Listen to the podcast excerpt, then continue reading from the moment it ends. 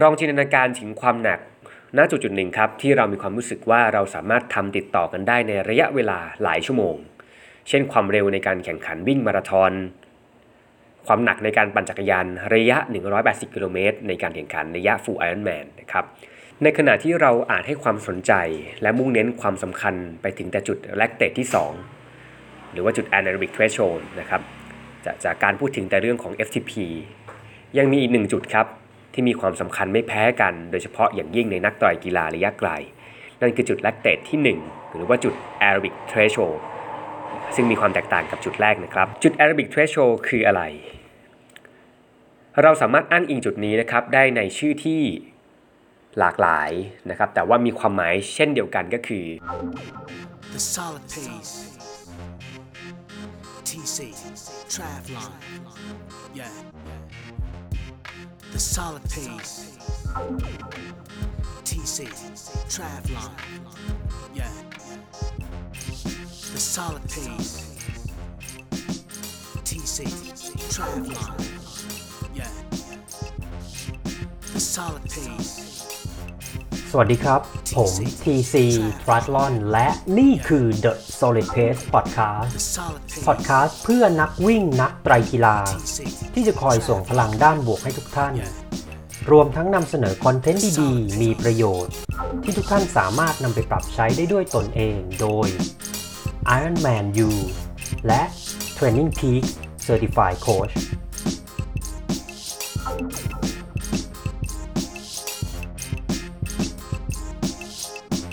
วันนี้คุณสามารถรับฟัง The Solid Pace Podcast ได้ 4 ช่องทางที่ Apple Podcast Spotify ฟังผ่านเว็บได้ที่ www tc t r i a t l o n c o m the solid pace podcast หรือฟังที่ Facebook Page ได้ที่ www.facebook.com/mr TC triathlon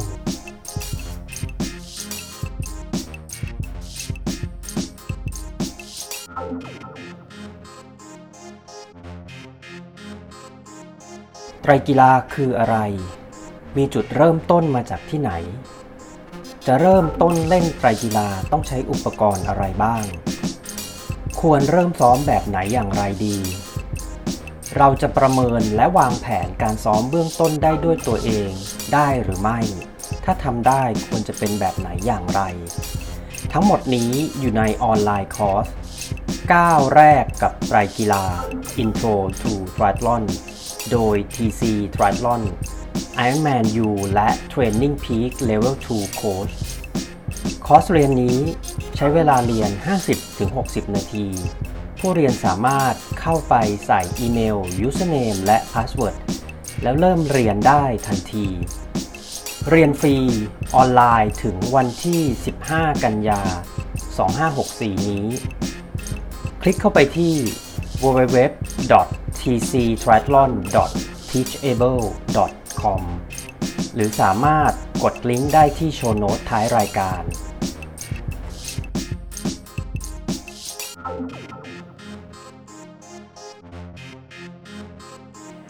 สวัสดีครับ ผมแชมป์พิพัฒน์พล อินทนนท์จากเพจคุณพ่อนักไตรนะครับ วันนี้ผมจะมาแบ่งปันเรื่องราวเกี่ยวกับกรดแลคติกนะครับ จะมาอธิบายความหมายและก็ความสำคัญของกรดแลคติกว่าเป็นอย่างไร ในนักกีฬาสาย endurance มีหนึ่งประเด็นนะครับที่ถูกหยิบยกขึ้นมาเพื่อแลกเปลี่ยนพูดคุยกันอยู่อย่างเสมอเลยนะครับ คือเรื่องของ threshold หรือว่า FTP นะครับซึ่งโดยปกติแล้วความนิยมในการหาค่า FTP คือการคำนวณจาก 95%ของความพยายามสูงสุด ที่ร่างกายเราสามารถปั่นออกกำลังได้ในระยะเวลา 20 นาทีนะครับซึ่งในรายละเอียดที่ลงลึกไปกว่านั้น FTP จริงๆ แล้วคือจุดเปลี่ยนของร่างกายที่อยู่ในระหว่างสภาวะ steady state และ non steady state นะครับ หรือจะพูดให้เห็นภาพได้อย่างชัดเจนมากยิ่งขึ้น มันคือความหนักที่มากเกินกว่าจุดนี้แล้วเนี่ยร่างกายเราจะเริ่มเกิดอาการล้าจนไม่สามารถทำกิจกรรมต่อไปได้ไหวนะครับ ซึ่งในทางวิทยาศาสตร์เราสามารถเรียกจุดนี้ได้ว่าจุด threshold ที่2นะครับหรือว่าจุด anaerobic threshold ในขณะที่เราอาจให้ความสนใจ และมุ่งเน้นความสำคัญไปถึงแต่จุดแลคเตตที่ 2 หรือว่าจุด anaerobic threshold นะครับจากจากการพูดถึงแต่เรื่องของ FTP ยังมีอีกหนึ่งจุดครับ ที่มีความสำคัญไม่แพ้กัน โดยเฉพาะอย่างยิ่งในนักต่อยกีฬาระยะไกล นั่นคือจุดแลคเตตที่ 1 หรือว่าจุด aerobic threshold ซึ่งมีความแตกต่างกับจุดแรกนะครับ จุด aerobic threshold คืออะไร เราสามารถอ้างอิงจุดนี้นะครับได้ในชื่อที่หลากหลายนะครับแต่ว่ามีความหมายเช่นเดียวกันก็คือ ยกตัวอย่างเช่นจุด LT1 VT1 นะครับสองจุดนี้คือจุดเดียวกัน แต่ว่าอาจจะมีชื่อเรียกที่แตกต่างกันนะครับลองจินตนาการถึงความหนัก ณจุดจุดหนึ่งครับที่เรามีความรู้สึกว่าเราสามารถทำติดต่อกันได้ในระยะเวลาหลายชั่วโมง เช่นความเร็วในการแข่งขันวิ่งมาราธอน ความหนักในการปั่นจักรยานระยะ 180 กิโลเมตรในการแข่งขันระยะ Full Ironman นะครับซึ่งผมจะขออนุญาตยกกรณีตัวอย่างของเจ้าของสถิติ course record ที่ Ironman ชิงแชมป์โลก Kona นะครับดร. Dan Plews ซึ่งใช้เวลาในการแข่งขันเมื่อปี 2018 4 ชั่วโมง 32 นาทีนะครับโดยมีกำลังเฉลี่ยอยู่ที่ประมาณ 260 วัตต์นะครับซึ่งค่าวัตต์ดังกล่าวเนี่ยอยู่ที่จุดต่ำกว่าจุดแลคเตตที่ 1 ของตัวเองอยู่เล็กน้อยนะครับอันนี้ก็จะเป็นความหนักในช่วง Arabic Threshold ที่ยกตัวอย่างให้ทุกท่านได้ลองเห็นภาพแล้วก็เข้าใจกันดูนะครับซึ่งจะกล่าวโดยสรุปว่าความหมายของจุด Arabic Threshold ก็คือช่วงที่ร่างกายเริ่มมีการสะสมเพิ่มขึ้นของกรดแลคติกนะครับจากช่วงเบสไลน์ซึ่งปกติแล้วเนี่ยจะมีค่าอยู่ที่ประมาณ 1 มิลลิโมลต่อเลือด 1 ลิตรนะครับจะอยู่ที่ช่วงนี้ โอเคครับเพื่อให้เข้าใจได้อย่างง่ายยิ่งขึ้น ผมจะขออนุญาตยกตัวอย่าง ลองให้ทุกคนลองจินตนาการถึงห่วงโซ่อาหารยาวๆสักหนึ่งอันครับ โดยมีต้นทางเริ่มต้นจากคาร์โบไฮเดรตหรือไกลโคเจนที่สะสมอยู่ภายในร่างกายของเรา ซึ่งเมื่อเวลาเราออกกำลังกาย มันจะต้องดึงออกมาเพื่อใช้เป็นพลังงานนะครับ อารมณ์เหมือนที่เรามีรถ 1 คัน เราก็จะต้องมีการเติมน้ำมันนะครับ เพื่อให้สามารถขับรถออกไปได้นะครับ หลังจากนั้นร่างกายพอเริ่มนำเจ้าคาร์โบไฮเดรตมาใช้ก็จะผ่านกระบวนการต่างๆนะครับ แล้วก็ไหลผ่านเข้าสู่ภายในเซลล์ส่วนต่างๆ ของร่างกาย ซึ่งตรงปลายทางของมันเนี่ยจะกลายเป็นแลคเตตนะครับ เข้าสู่กระแสเลือด เข้าสู่กล้ามเนื้อต่างๆ เป็นต้น แต่ถ้าเราออกกำลังกายที่เบา ซึ่งหมายความว่าคำว่าเบาคือจับต่ำกว่าจุด aerobic threshold นะครับหรือว่าอยู่ในภาย aerobic zone ของเรานั่นแหละ เจ้าปลายทางนะครับจะเปลี่ยนรูปแบบจากแลคเตตเป็นในรูปแบบของ pyruvate ในการให้พลังงานแก่เรานะครับอันนี้คืออันนี้คือในส่วนของการให้พลังงานจากคาร์โบไฮเดรตเพราะฉะนั้นครับ ถ้าเราออกกำลังกายที่ความหนักต่ำกว่าจุด aerobic threshold ร่างกายเราจะออกกำลังกายได้นานกว่านะครับ เหตุผลเพราะว่าเราจะไม่เกิดอาการล้าจากไฮโดรเจนไอออนที่จะมาพร้อมกับการเกิดกรดแลคติกนะครับ อันนี้คือเหตุและผลของมัน จริงๆ แล้วมีงานวิจัยรองรับต่างๆ มากมายนะครับ เกี่ยวกับความสำคัญในการทราบจุดแลคเตตของเราทั้ง 2 จุด เพื่อใช้ในการเป็นจุดอ้าง เพื่อหาเทรนนิ่งโซนที่แน่นอนและแม่นยำ ซึ่งผมจะขออนุญาตยกตัวอย่างการฝึกซ้อม ในรูปแบบ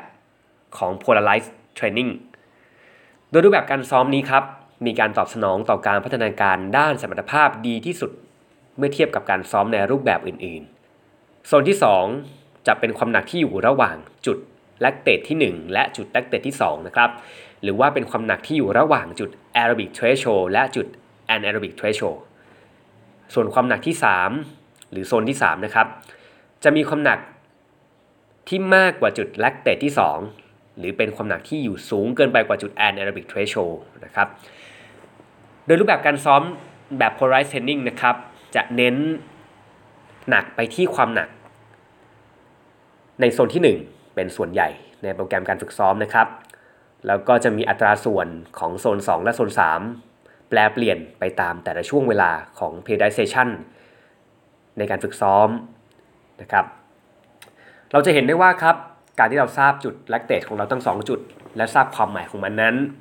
มีประโยชน์มากๆนะครับ ในการวางแผนฝึกซ้อม เพื่อพัฒนาไปได้อย่างถูกวิธีและก็ถูกแนวทางนะครับ เราจึงควรให้ความสำคัญนะครับ แล้วก็ควรจะทราบว่าเรามีจุดแลคเตตทั้ง 2 จุดอยู่ที่จุดใดนะครับ โดยวิธีการทดสอบ ได้มาจากการเจาะเลือดนะครับเพื่อหาค่าของเราทั้ง 2 จุดนี้โอเคนะครับหวังว่าจะเป็นประโยชน์และสามารถให้ทุกท่านนำไปปรับใช้ให้เหมาะสมกับเป้าหมายของตัวท่าน ในการแข่งขันไตรกีฬา ได้ในต่อไปในอนาคตนะครับสำหรับวันนี้ผมต้องขอขอบคุณและสวัสดีครับ The solid pace. TC, Travlon. Yeah. The solid pace. TC, Travlon. Yeah. The solid pace.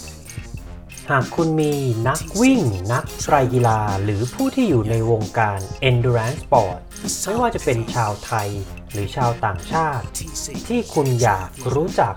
หรือมีหัวข้อที่คุณอยากให้เราพูดถึง คุณสามารถแนะนำรายการได้ที่อีเมล Travlon. Info at tc triathlon com หรือทักไลน์เรามาได้ที่ Line ID at tc triathlon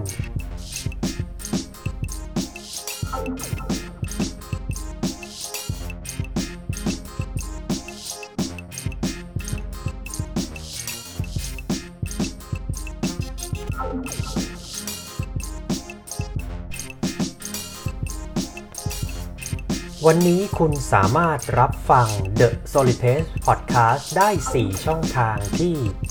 Apple Podcast Spotify ฟังผ่านเว็บได้ที่ www tc t r i a t l o n com the solid pace podcast หรือฟังที่ Facebook Page ได้ที่ www.facebook.com/mr TC triathlon